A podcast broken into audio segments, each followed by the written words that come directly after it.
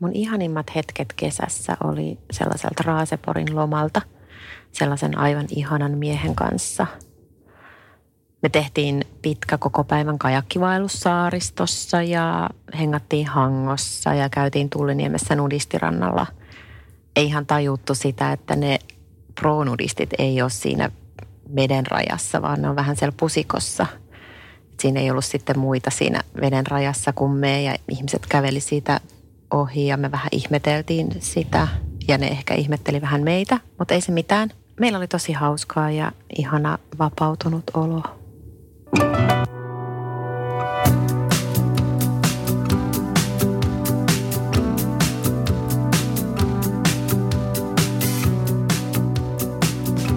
Minä olen Iina. Ja minä olen Aina. Ja tämä on Eropodi. Me ollaan molemmat erottu aviopuolisoista me lastemme isistä jo aikoja sitten, ja lisäksi meidän molempien vanhemmat ovat eronneet. Me haluttiin tehdä tämä podcast-sarja auttaaksemme ihmisiä, jotka käyvät läpi eroprosessia tai harkitsevat eroa. Hei Aina. Hei Iina. Ihana nähdä sua täällä studiossa pitkästä aikaa. No samoin. Ja kesä on nyt ohi, täällä ollaan ja toinen tuotantokausi käynnistyy. Kyllä. Tällä jaksolla. Tässä alettiin syksyä tekemään. Hei, mikä toi sun kesätarina oli ja nudistirannat ja viittaukset vesirajoihin ja puskiin? Oli siis aivan ihana tällainen koronaromanssi, vähän tällainen uudelleen lämmittely vanhasta jutusta. Kesti kevään ja kesään, oli ihanaa yhteyttä ja läheisyyttä ja oli sellaisia edellytyksiä paljonkin tässä tarinassa, mutta ei no. Sitten kuitenkaan. Mitä? No valitettavasti se romanssi vähän niin kuin lopahti ja heinä ja elokuu jo menikin sitten enimmäkseen lasten kanssa, että se oli sellainen tarina taas kerran. Voi ei. Mutta entäs sun kesä? No mun kesä meni mukavasti pääsääntöisesti. Ihan rauhallisesti lomailtiin lasten kanssa aika paljon. Suomimatkailua niin kuin tälleen koronakesänä, mutta oli mullakin pieni romanssi. Tadaa! Joo, siis mä ihastuin alkukesästä. Siis se oli jotenkin tosi ihanaa se ihastumisen fiilis. Että kyllä se on vähän semmoinen omanlainen huumeensa sekin. On. Mä tapasin Tinderissä yhden miehen, kenen kanssa siinä kirjoiteltiin ja tapailtiin ja aika nopeasti silleen tuli semmoinen vahva yhteys hänen kanssaan ja ehkä vielä niin kuin tosi vahvasti sellainen fiilis, että tämän kanssa voisi olla jonkinnäköinen tulevaisuus. Että jotenkin se yhteiset intressit ja tekemiset ja kiinnostuksen kohteet ja ehkä haaveet tulevaisuudesta, niin matchasi aika hyvin. Meillä oli tosi kivoja hetkiä siinä kesässä. Siis esimerkiksi mä muistan myös semmoinen, että me oltiin lämpöisiä rantakallioilla, merenrannassa, uimassa, ihan siellä omassa kuplassamme ja piknikevä mukana. Ja jotenkin siis semmoisia hetkiä, mitä ei ole ollut ehkä niin kuin hetkeen tässä elämässä, mutta kyllä siinä kanssa kävi sit niin, että ei se kestänyt. Oh no. Ollaanko meidän toivottomia? No en mä tiedä. On tää nyt vähän tällaista. Joo. Mutta ehkä mun täytyy kyllä nyt sanoa siinä, että tuosta kesän romanssista, se oli tosi niinku, ihania muistoja sain siitä. Mutta ihan semmoinen semisti pieni intuitio mulla oli niinku alusta asti, että ei välttämättä tule kestämään. Ehkä siinä oli taas just ne elämäntilanteet ja muut, jotka ehkä joutu osittain törmäyskurssille. Myös sitten, kun sä tutustut toiseen ihmiseen paremmin, niin sitten se luonne alkaa tulla. Sitten oli taas nämä ajankäyttökysymykset. Mä olin pari viikkoa lomalla lasten kanssa. Sovitusti mökkeiltiin Pohjanmaalla ja Imatran suunnalla. Ja hän ehkä vähän pahoitti sit siitä mielensä, että mä en ole täällä niinku tavoitettavissa. Niin, ei nyt 2 viikosta kenenkään pitäisi mieltänsä pahoittaa. No ei niin, mutta tiedätkö siinä deittailun alkuvaiheessa, kun pitäisi olla niinku jotenkin niitä kontakteja ja näkemisiä ja muita, että se suhde pääsee muodostumaan, niin kuin me ollaan tässä juteltu. Niin sitten kun siihen ei ollut taas ihan hirveästi mahdollisuutta, niin kyllä sehän niinku pahalta tuntuu.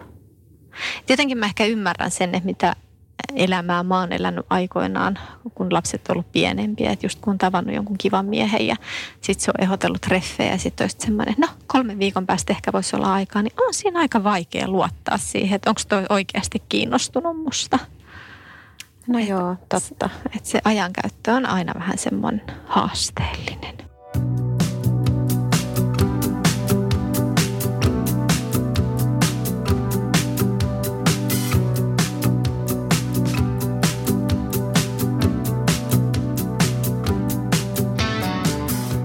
Vaikka toi suhde päättyi, niin kyllä mulla silti päällimmäisenä on sellainen kiitollisuus, että se oli lyhyt suhde, mutta se oli kuitenkin mulle tosi merkityksellinen. Olen onnellinen, että sain hänet kohdata tässä elämässä ja jos, ehkä myös se, että tämä aika tulee tässäkin, että jos mä olisin kohdannut hänet jossain toisessa elämäntilanteessa tai eri ajassa, niin tilanne olisi ehkä ollut toinen, että ihminen oli tosi ihana, mutta sitten niin kuin elämäntilanteet ja muut ei nyt sitten ihan kohdanneet sillä tavalla. Niin, että oikeastaan se niin kuin aika on ehkä kahdessakin perspektiivissä tässä, että onko oikeasti sitä aikaa olla yhdessä ja sitten millainen aika ihmisellä on ehkä omassa elämässään tai elämänvaihe, että onko erosta kuinka pitkä aika, ootko sä käsitellyt nämä asiat, ootko sä ihan valmis, mitä sä oikeastaan haet, niin nekin kohtaa aika harvoin, että on ollut tosi kivoja tutustumisia ja kohtaamisia, mutta sitten huomataan, että ollaan jotenkin ihan tosi eri vaiheessa, että toinen tyyli haluaa perustaa perhettä tai mennä naimisiin ja toinen haluaa ehkä kevyempää tapailua tai sitten ei ole vaan käytettävissä samalla tavalla sitä aikaa. Joo, mutta siis olen mä tässä nyt kesän aikana myös tehnyt tällaista itse tutkiskelua ja mietiskellyt sitä esimerkiksi, että mitkä asiat tekee mut onnelliseksi, siis ilman parisuhdetta tai ihmistä. Mm-hmm. Tai sitten, että minkälainen mun unelmasuhde on tai olisi ja minkälainen mun unelmakumppani olisi. Tuosta unelmakumppanista mä haluan kuulla lisää. Onko siinä ehkä joku 100 eri kohtaa ominaisuudet listattuna? Ei laisinkaan. No ehkä eniten nyt se, että pitäisi tuntea itsensä. Se olisi musta sellainen itsetuntemus on aina plussaa. Ja ylipäänsä, että menneisyyden asiat käsitelty tai ainakin olisi valmis käsittelemään. En mä tiedä, onko sitä tilannetta edes ikinä mahdollista saada, että kaikki menneisyyden asiat olisi käsitelty. Sitten, että pystyisi puhumaan niistä kaikista tarpeista ja tunteista, mitä itsellä on. Ja sitten tietysti tämä, että löytyisi sitä tekemisen yhteyttä, että olisi samoja kiinnostuksen kohteita ja mieluusti pitäisi mun lapsista. Ja mäkin pitäisin tämän ihmisen lapsista, jos hänellä on niitä. Mutta kaikista tärkein on se, että löytyy tällainen niin kuin hassuttelu ja fiksuus samassa paketissa. Eli siis sellainen jonkinlainen tietty niin kuin pervo-intellektuelli. Tämä on niin kuin hakusessa. Joo. Mä tuon leikkimielisyyden kyllä jo allekirjoitan täydellisesti ja jotenkin tuon itsetuntemuksen. Että sitähän me ollaan tässä Eropodissa pitkään käsiteltykin, kuinka tärkeä osa se on sekä erosta toipumisessa, tämä itsetuntemus, mutta myöskin siitä niin kuin tulevissa parisuhteissa. Että sä niin kuin tunnet itsesi, tunnistat omat tarpeesi. Ja tunteesi ja osaa myös sanottaa ne, niin kyllähän on ihan hitsin tärkeitä asioita. Nyt aika mielenkiintoinen tämä sun unelmakumppani sit olisi. Mikä se oli, pervo? Intellektuelli. Okei, aina hakuseen yksi pervo, intellektuelli, kiitos.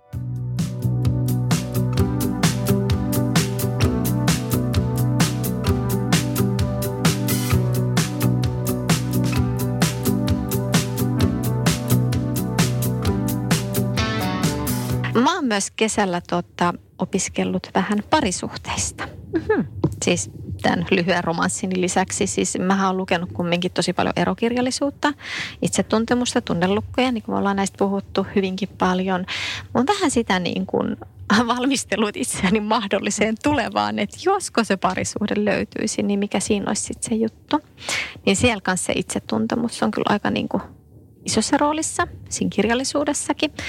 Ja mä oon myös yrittänyt itse kanssa miettiä, mitkä ne tärkeimmät asiat siellä parisuhteessa on. Niin vähän niin kuin sä tuossa äsken sanoit, mä oon ajatellut, että se kommunikointi on ihan hirvittävän tärkeää.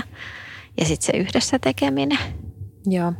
Ja et ehkä sit kommunikoinnistakin, siis mullakin on tekemistä sen kanssa.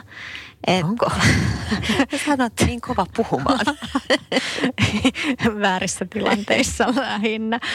Mutta hyvänä esimerkkinä avioliiton ajoilta, kun pahoitin mieleni, niin menin makuuhuoneeseen, vetäydyin itseeni ja toivoin, että toinen tulee kysymään, no mikä sua nyt vaivaa? Ja sitten, no ei mikään, on se vastaus. Sitten kun yksi kysyy ehkä kolmannen kerran, niin sitten voi olla silleen, että joo, mua vähän harmittaa. Mutta ehkä sitä kommunikaatiota, niin sitä ei voi niinku oikeasti väheksyä yhtään. Ei todellakaan. Kyllä pitää pystyä puhumaan. Pitää pystyä puhumaan. Se on tämä myös lenkkeilyohje. Niin.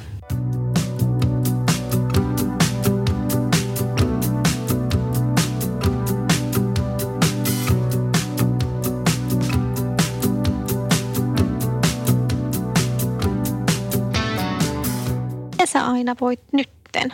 Kyllä mä voin hyvin, mutta siis kyllä täytyy sanoa, että tämmöinen lyhytkin suhde ja siitä eroaminen tai sen päättyminen, niin nostattaa taas pintaan ehkä niitä vanhoja fiiliksiä ja kokemuksia. Itse asiassa musta tuntuu, että mä oon aikaisemminkin ollut niin kuin tälleen elosyyskuussani tällaisessa tilanteessa, että mä oon vähän niin kuin eronnut. Okei. Että mä oon ollut lenkillä ja näissä samoissa fiiliksissä. No mutta onko se jotenkin tämä loman jälkeinen erohuippu, koska avioerojakin tapahtuu paljon lomien jälkeen? Ehkä just se, että sit kesällä on ollut aikaa olla sen ihmisen kanssa, sitten onkin huomannut, että ei tämä nyt oikein olekaan hyvä juttu. Niin on ehtinyt tutustua enemmän. Niin. Ja sitten ne luonteenpiirteet. No mä allekirjoitan ihan ton, että mun ero ei nyt ehkä ollut näin lyhyen romanssin jälkeen mitenkään vaikea, mutta mä huomaan, että suhun toi ero on kyllä jättänyt jonkinlaisen haavan. Joo, kyllä se varmasti niin kuin pienen haavan on jättänyt tai jätti, että silleen niin kuin sanoin, niin merkityksellinen kohtaaminen. Että vanhat selviytymiskeinot on taas otettu käyttöön, eli olen ilahduttanut, niin sanotusti ilahduttanut lähipiiriäni taas sukkasaippuanainen. Esityksillä hän on käynyt sukulaisten 50-vuotisjuhlissa tai sukulaisen 50-vuotisjuhlissa ja yhden sukulaisen häissä esiintymässä ja sitten olen tehnyt metsäretkiä yksin viime viikonloppuna, olen yksin vaeltamassa ja olen kirjoittanut ja puhunut ystävien kanssa lähiomainen parka. Ja sitten olin myös yhtenä viikonloppuna yksin hotellissa, Clarionissa, yötä. Ja ehkä huomaa, että taipumusta on niinku puukata näitä vapaita viikonloppuja silleen, että sinne tulisi niinku tekemistä. Ettei tule sitten sitä, että joutuisi rypemään siinä niinku yksinäisyydessä.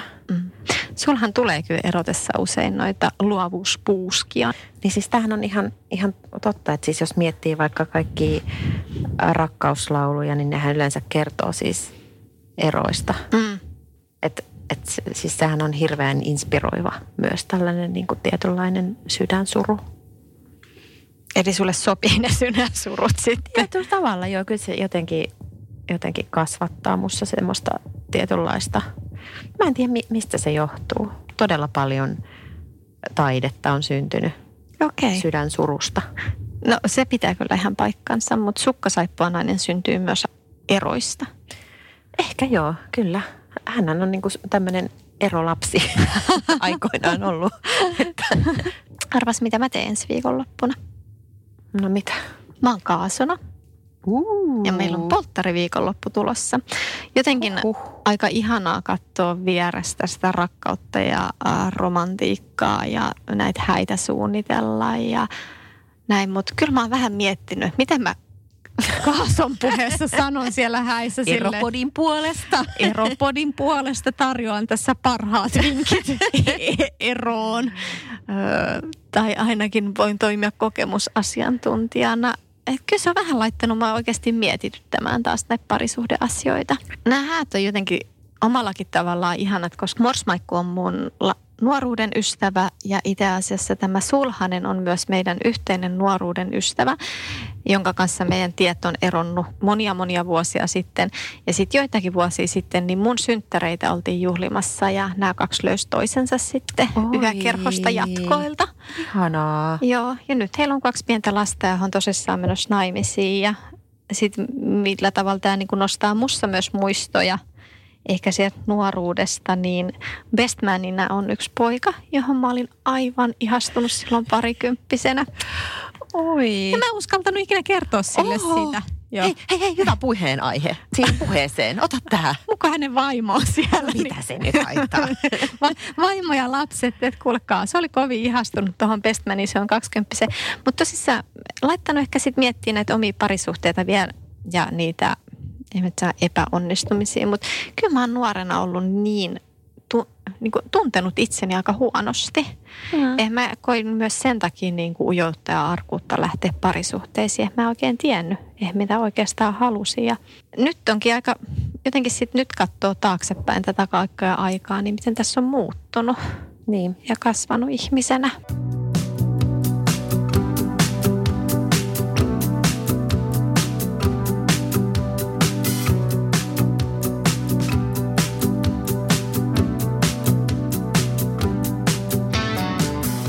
Me ollaan siis ihan palattu täydellisesti sinkkumarkkinoille, eikö niin? Kai näin voisi sanoa. Miksi sulla on käsi tolleen tuolla naaman edessä? Hieroin vähän ohimoitani tätä ajatusta miettiessäni tässä, mutta tosissaan mä palasin Tinderiin. Wow. Tai mä avasin sen tuossa muutama viikko sitten ja se oli aika kivaa itse asiassa. Mulla tuli pitkästä aikaa se karkkikauppafiilis. Okei. Vaikka ei saisi sanoa, että niin. Tinderi on karkkikauppa, mutta vähän semmoinen, kyllähän siellä vähän niin kuin, että toi näyttää kivalta ja toi ei näytä kivalta. Swippaillaan suuntaan ja toiseen. Mutta pieni tunnustus tässä kuulijoille. Mä täytän tässä kuussa 44 vuotta. Niin mä huomasin, että mä pääsen Tinderissä nyt sinne 45+-kategoriaan niin sanotusti. Ja kyllä valikoima paranee vanhetessaan. Okei. Vähän niin kuin viini siis. Joo. Tinder paranee kuin viini. Niin joo, en mä tiedä. Siellä on ehkä enemmän niitä... Hirveän ärsyttävää sanoa tälleen yleistöön, mutta ne on sellaisia fiksumpia miehiä. Että sellaisia, jotka on ihan kuin tosi mielen liikenteessä, jotka on ehkä nähnyt jo sitä elämää ja jolla on jo vähän itsetuntemusta, jotka on ehkä sen 1 tai 2 parisuhdetta käyneet ja joutuneet katsoa peiliä, mitä siellä on tapahtunut. Niin tosi kivoja keskusteluja ja tosi fiksuja ihmisiä. Muutaman on tavannut ihan livenäkin, mutta toistaiseksi nyt vielä sinkkustatus pitää. Mutta siis tuntunut hyvältä.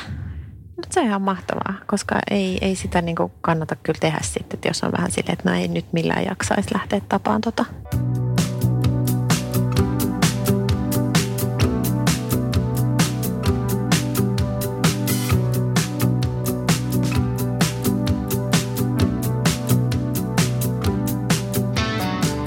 Mitä sä nyt ajattelet, kun me ollaan tehty tätä Eropodia nyt 1 tuotantokausi ja nyt tehdään tätä toista, niin onko tästä ollut mitään hyötyä tai ollaanko me opittu mitään?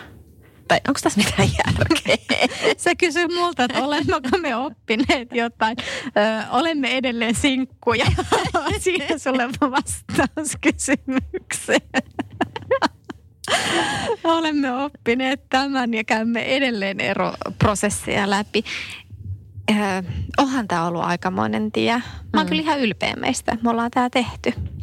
Joo, mutta siis mun frendi, hän on siis käynyt tällaisen pitkän, usean vuoden mittaisen psykoterapian läpi. Niin hän sanoi sitä, että olkaa nyt vähän varovaisia. Että toi on niin oikeasti tosi diippiä, mitä te teette. Että joutuu meneen käsittelemään niitä vanhoja juttuja niin taas uudelleen ja uudelleen ja uudelleen. Että vastaa ihan psykoterapiaa.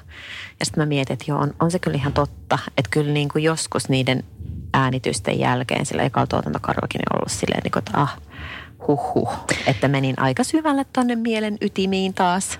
Joo. Ja Kyllä tässä on joutunut kaivelemaan vanhoja asioita. Mä esimerkiksi kaivoin mun vanhan päiväkirjan niiltä ajoilta, kun mä kävin eroseminaaria. Meillähän on tulossa syksyyn sellainen jakso, missä me keskitytään nimenomaan eroseminaareihin ja siihen prosessiin. Ja sitä varten mä luin sitä eroseminaarin aikaista päiväkirjaa. Ja mä löysin sieltä muun muassa jäähyväiskirjeen ex-miehelleni ja avioliitolleni. Löysin myös kirjani, jonka olen kirjoittanut itselleni 5 vuoden päähän, eli mitä toivoisin elämässäni olevan 5 vuoden päästä siitä eroseminaarista. Ja en mä niitä ihan kuivin silmin ole pystynyt lukemaan. Että kyllä niistä niin kuin se iso möykky aina välillä palaa siihen rintaan, kun niitä tunteita käy läpi. Vaikkakin niitä pystyy katsoa eri perspektiivistä ja tiedostaa sen, että nämä on käsitelty ja nämä on hyviä asioita. Nämä on vienyt mua elämässä tosi paljon eteenpäin ja opettanut. Mutta on tämä silleen, mä vähän niin kuin ainakin koen, että mä joudun sanottaa itselleni vanhoja asioita ja vaikeita asioita uudelleen. Joo, mutta Iina, musta myös tuntuu siltä, että jotenkin tässä on tullut tässä Eropodin tekemisprosessissa niin se ilmi, että kuinka paljon on oikeasti muuttunut siitä erosta. Ja asenteet on muuttunut. Mä muistan, että silloin kun mä erosin, niin mä olin aika varma, että varmasti mä tuun perustamaan uusperheen ja tuun hankkiin vielä lapsiakin ehkä jopa, että sekin olisi mahdollista. Ja myös, että ihan varmasti on niin kuin parisuhde tässä ihan kohta. Nurkan takana. Niin. Mutta sitten välissä ajattelin niin, että ei missään tapauksessa mitään uusperhettä, että niin kuin never ever, että en ikinä mitään sellaista. Nyt taas kun on tehty tätä Eropodia ja jutellut näiden uusperheasiantuntijoiden ihmisten kanssa, niin on tullut sellainen, että ehkä se voisi olla mahdollista kuitenkin, jos sattuisi olemaan semmoinen oikea ihminen ja niin kuin kaikki vaan niin kuin loksahtelisi paikalleen. Jos sattuisi olemaan. Mutta tosissaan mä kans luin sen kirjeen, minkä mä olin kirjoittanut itselleni 5 vuoden päähän, niin mä siinä kirjeessä toivoin, että elän uusperheessä jonkun ihanan miehen kanssa ja meillä on mahdollisesti jopa yhteinen lapsi. Eli se on ollut mulla tosi vahva toive ja tosi niinku, vahva drive sen eron jälkeen, että tämä on se tila, mitä mä tavoittelen. Mutta mä oon matkan varrella huomannut, että mä en välttämättä tarvii sitä. On kausia, kun mä niinku ihan hirveän paljon haluaisin, että mulla olisi joku ihminen kotona jatkuvasti minun kanssa, joku aikuinen, kenenkaan mä jaan sitä arkea ja vastuuta. Mutta sitten enimmäkseen mulla on semmoinen tosi vahva fiilis itsestäni myös sinkkuna. Että ei se välttämättä vaadi se onnellisuus sitä parisuhdetta, vaikka parisuhteessa onkin paljon elementtejä, mitä toki kaipaa sitten sinkkuna ollessa.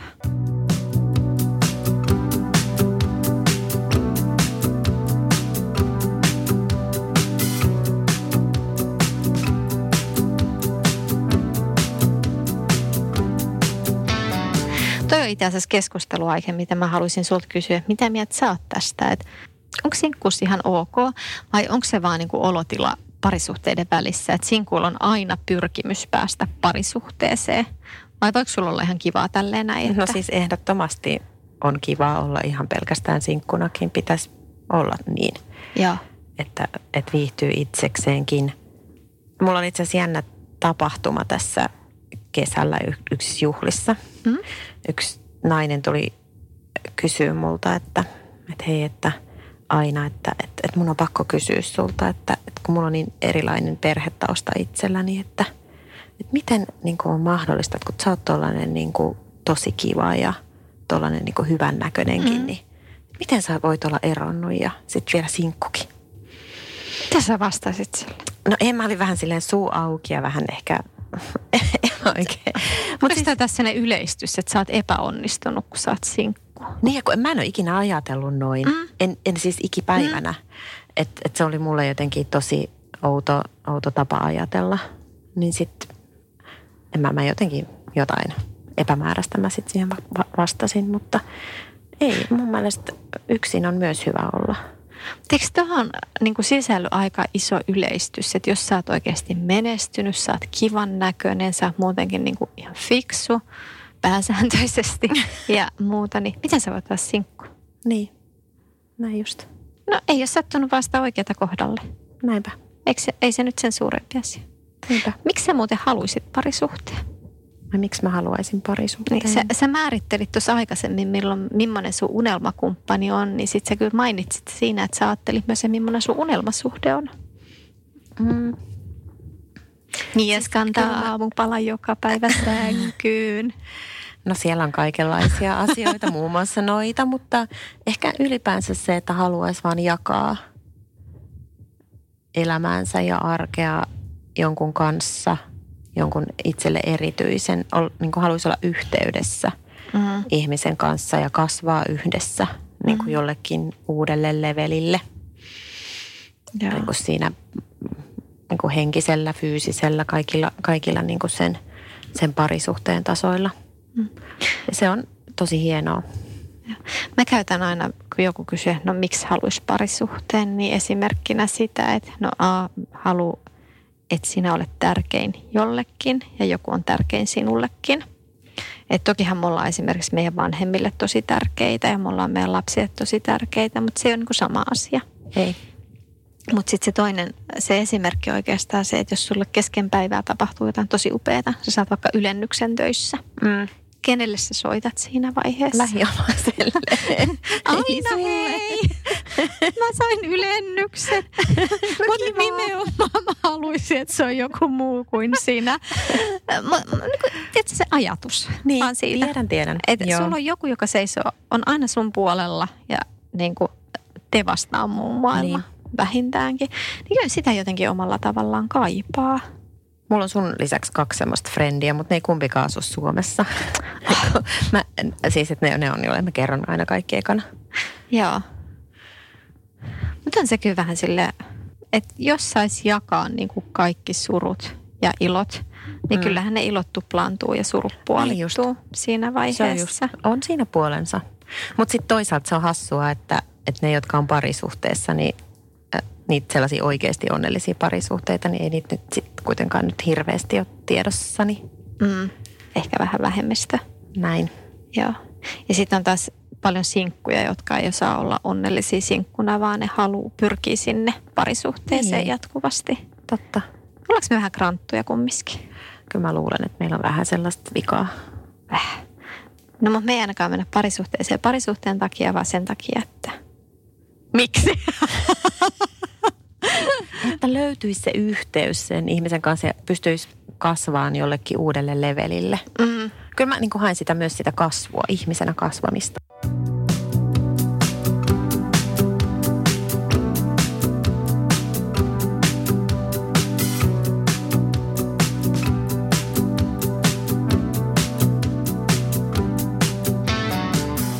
Mitäs kun sä oot siellä Tinderissä nyt ollut, niin oothan sä Eropodia markkinoinut siellä?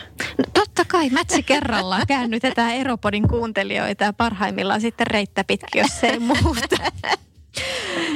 Ei vaiskaan. Eropodista on tullut muutamien kanssa keskustelua ja mulla oli jossain vaiheessa ja kuvissa yksi sellainen kuva, josta niin kuin ihmiset pystyy ehkä jollain tavalla yhdistämään Eropodia. Siitä joidenkin kanssa tuli keskustelu. Näkyykö siinä myös lähiomainen? Näkyy siinä lähiomainen luonnollisesti. Oliko hänellä siis joku apinanaama? Ei, hän oli oma sydämellinen itsensä siinäkin. Okay. Mutta siis se ajatus ehkä siitä, että me ollaan myös tehty se tietoinen päätös kertoa itsestämme aika paljon tässä tilanteessa. Totta. Niin siinä vaiheessa, kun sä lähdet deittailemaan jonkun kanssa, niin ei välttämättä halua, että se saa kaiken tietonsa. Niin kuin mulla oli pientä ristiriitaa sen kanssa.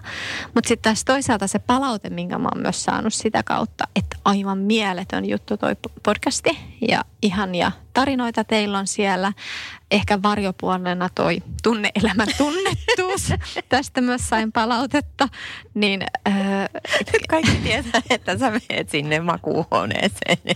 Sitten sulta pitää, sit sä vastaat, ei mulla mikään ole, ei mulla mikään ole. Ja sitten vasta 3 kerralla sä vastaat, että no ehkä mä vähän harmistuin. No hei, tästä on aikaa. Mä oon oppinut tosta pois ja osaan kommunikoida. Mutta tuli myös semmoinen keissi Tinderissä vastaa, että mies ei ollenkaan hyväksynyt podcastia tai Eropodia. No huhhuh. Eikä hyväksynyt sitä, mä teen tätä. Niin kyllä se aika selkeästi mulla, tai tuli semmoinen fiilis, että tämä on niin kuin alkoi, kauhean sanoa, mua alkoi hävettää. Ittees? Niin, vai siis sen miehen puolesta? Mua hävettää nyt sen miehen puolesta. Valitettavasti mulla tuli vähän semmoinen, että onko mä kertonut liikaa, onko mä antanut liikaa. Ja sitten mä kyllä pääsin sitten yli, että ei vitsi, me tehdään tätä täydellä ylpeydellä. Näin. Ja tämä on meidän juttu. Ja jos hän ei pysty olemaan iloinen mun puolesta ja allekirjoittaa sitä, niin ei meitä ole silloin luotu toisille. Näinpä. Että siitä pitää päästä yli. Siis ihan, mun täytyy vielä sanoa siis Eropodista yleisesti, niin onhan siis me saatu ihan tosi hyvää palautetta ihmisiltä. Se on itse asiassa kaikista parasta. Kaikista parasta ja tosiaan, että ollaan oikeasti autettu. Ja siis jotenkin sellaisia välillä, kun ne viestit on pitkiä sähköposteja. Tätä palautetta siis voi lähettää osoitteeseen eropodi@gmail.com tai sitten meidän Insta-tilillä ero_podi. Joo. Ja todella, todella mahtavaa ollut saada niitä ja lukea ja vähän miettiä sitten myös niin kuin tulevia jaksoja siltä pohjalta. Joo, meillä on tullut tässä toive tämmöisestä vastakkaisesta jaksosta, eli Together-podista. Eli jos aina Iina pystyisikin kertomaan, millainen on hyvä parisuhde, niin mä lupaan, että me tullaan syksyllä yrittämään siitä. Ainakin teoriassa voidaan. Joo, kyllä. Kertoa, millainen voisi olla. Käytäntö on niin kuin... Miten se meni? Älkää tehkö niin kuin me teemme. Vaan niin kuin me sanomme. Nimenomaan. Meidän neuvoja ei kannata aina ottaa todesta. Joo, tai vinkkejä, ei mitään. Mitäs muuta meillä on syksyllä tulossa? Meillä on tulossa tosi kivoja keskusteluja. Mä tuossa vähän kerroinkin jo äsken, että yksi jakso tulee kertomaan eroseminaareista. Meillä on siinä Marika Rusenborg haastattelussa. Ja sitten yksi mun lempparijaksosta tai ehkä henkilönä aivan ihana haastateltava oli uusperheneuvoja Pauliina Frank. Joo, se oli ihan mahtavaa. Se oli. Hän yritti käännyttää meitä uusperheellisiksi. Joo, me oltiin varmaan ihan hirveä. Me oltiin molemmat niin kuin silleen, että uusperheet on... Anteeksi, nyt mennäisi tuo paha sana, mutta et ne ei tunneta itse yhtään onnellista tai toimivaa uusperhettä ja niissä on ihan hirveästi työtä ja vaivaa. Niin Pauliina avasi meille sitä maailmaa oman kokemuksen ja asiantuntemuksen kautta. Se oli ihan mahtavaa. Sitten meillä on Sonja tulossa, joka kertoo vähän sateenkaariperhe-erosta ja uusperhe-elämästä sateenkaariperheessä. Ei ole muuten helppoa sekään ollut. Ei. Ja sitten Helka Pelt, joka on etääiti ja eronnut aikoinaan paitsi avioliitosta, niin myös Jehovan todistajuudesta ja joutui eroamaan siis tästä liikkeestä siksi, että siinä tämä eroaminen ei ole sallittua kuin vain tietyissä tilanteissa. Hän kertoo hyvin kyllä siitä, mitä uskonto vaikuttaa siihen seurusteluun ja melkein kaikkeen elämässä. Oli jotain aika hurjaa kuultavaa, mitä sieltä tulee. Sitten tehdään myös suuri seksijakso. Joo. Eroseksi-jakso. Toiveita ja ideoita saa lähettää edelleen. Joo, mielellään. Aina tossa. Hei Aina, yksi asia, mitä mä haluaisin kysyä sulta. Me ollaan puhuttu ihan hirveästi eroista. Uskotko sä vielä tosi rakkauteen? Uskon. Uskon ja onhan mä nyt sitä saanut tässä kokeekin. Rakkautta. Onko sun mielestä tosi rakkaus semmoinen, tai voidaanko me enää tänä päivänä, sanoisin vähän tälleen, että tässä kertakäyttökulttuurimaailmassa, kun työpaikkoihinkaan ei enää sitouduta, niin sitoudutaanko parisuhteisiin enää ajatuksella loppuiäksi vai onko ne semmoisia, tämä nyt tulee ja tämä nyt menee? En mä tiedä, tarvitseeko edes sitoutua. Onko se, tekeekö se nyt niin kuin rakkaudesta jotenkin? Mun mielestä se on vähän niin, että sä päätät joka päivä, että haluat sä olla tämän ihmisen kanssa. Niin, mutta eikö se silloin se sitoutuminen ole sitä... Että päätätkin tänään, mietit, että ehkä mä en huomenna tykkääkään tästä. Niin se voi olla. Miksi mä haluaisin uskoa vielä siihen? Mä tampaan sen ihmisen, kenen kanssa mä vanhenen ja on loppuelämää yhdessä. Kun mä oon aina ajatellut, että mä menen vielä naimisiin. Joo. Mä tykkään katsoa jopa hääpukuohjelmia. Ei sillä Iinan mä katsoin. Pimeä puoli. Joo, kaksi salattua intohimoa, hääpukuohjelmat ja 90 Days Fiancé. Jona, mä voin tulla sitten sun kaasoksi, jos sä uskallat mut ottaa. Mun puheet voi olla aika kamalia. Sukkasaippua nainen on sitten tilattu mun häihin näillä puheilla, että PS tuleva aviomieheni, tästä ei sitten keskustella, että meidän häissä esiintyy sukkasaippua nainen. Mä oon aina halunnut päästä hänen keikalleen. Mutta siis tässä on nyt siis sellainen juttu, että sukkasaippua nainen ei siis tuu tilauksesta, hän tulee vaan pyytämään. Ei, mutta katsotaan, eikä tämä saada jotenkin onnistumaan. Mä luulen, että hän tulee tähän tilaisuuteen, jos tämmöinen harvinaisuus pääsisi tapahtumaan. Mutta ihan aido oikeasti.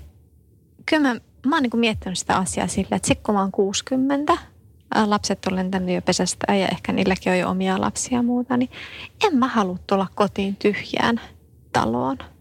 Kun mä tuun töistä kotiin, niin olisi aivan mahtavaa, jos joku olisi siellä odottamassa joku, jonka mä kokkaan illalla ruokaa, tehdä niitä arkisia asioita. Et mä huomaan, että ikä on tehnyt vähän siinä tehtävänsä. Mä viihdyn kotona aika hyvin. Viihdyn kyllä ystävien kanssa ja menossa ja urheilen paljon, mutta kodista on tullut niin tärkeä paikka ja sinne se rakas ihminen, niin kuuluisi. Kyllä se kuuluisi niin mennä.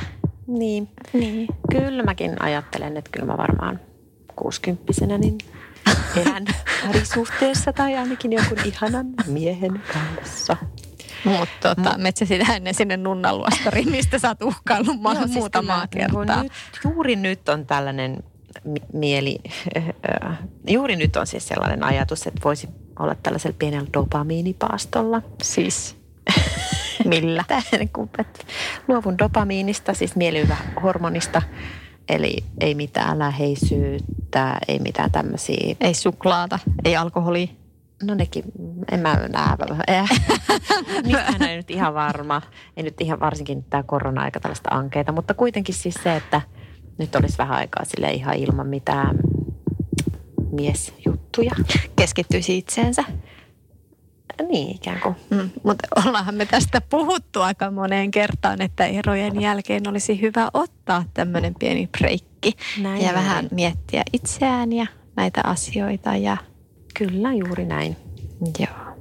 No mutta katsotaan ensi viikolla, joko Iinalla ja Ainalla on uudet miehet kiikarissa. Mutta hei, kiitos kun kuuntelit meitä. Älä tee niin kuin me teemme. Tee ennemmin niin kuin me neuvomme. Ja sitten meidän neuvot ei ole välttämättä se aina parhaita. Minä ei ole mitään neuvoja. Nämä on tällaisia niin kuin kokemusasiantuntijoiden aikapaskoja vinkkejä. Ja syksyllä meillä on ihan oikeasti tulossa haastattelun oikeita asiantuntijoita, jotka tietävät, mistä puhuvat ja jotka ovat myös opiskelleet asioita. Niin. Kyllä, just näin. Kannattaa kuunnella niitä tulevia jaksoja. Hei, kiitos kun kuuntelit tänään. Kiitoksia, ihanaa. Pusi pusi, moikka. Moi moi.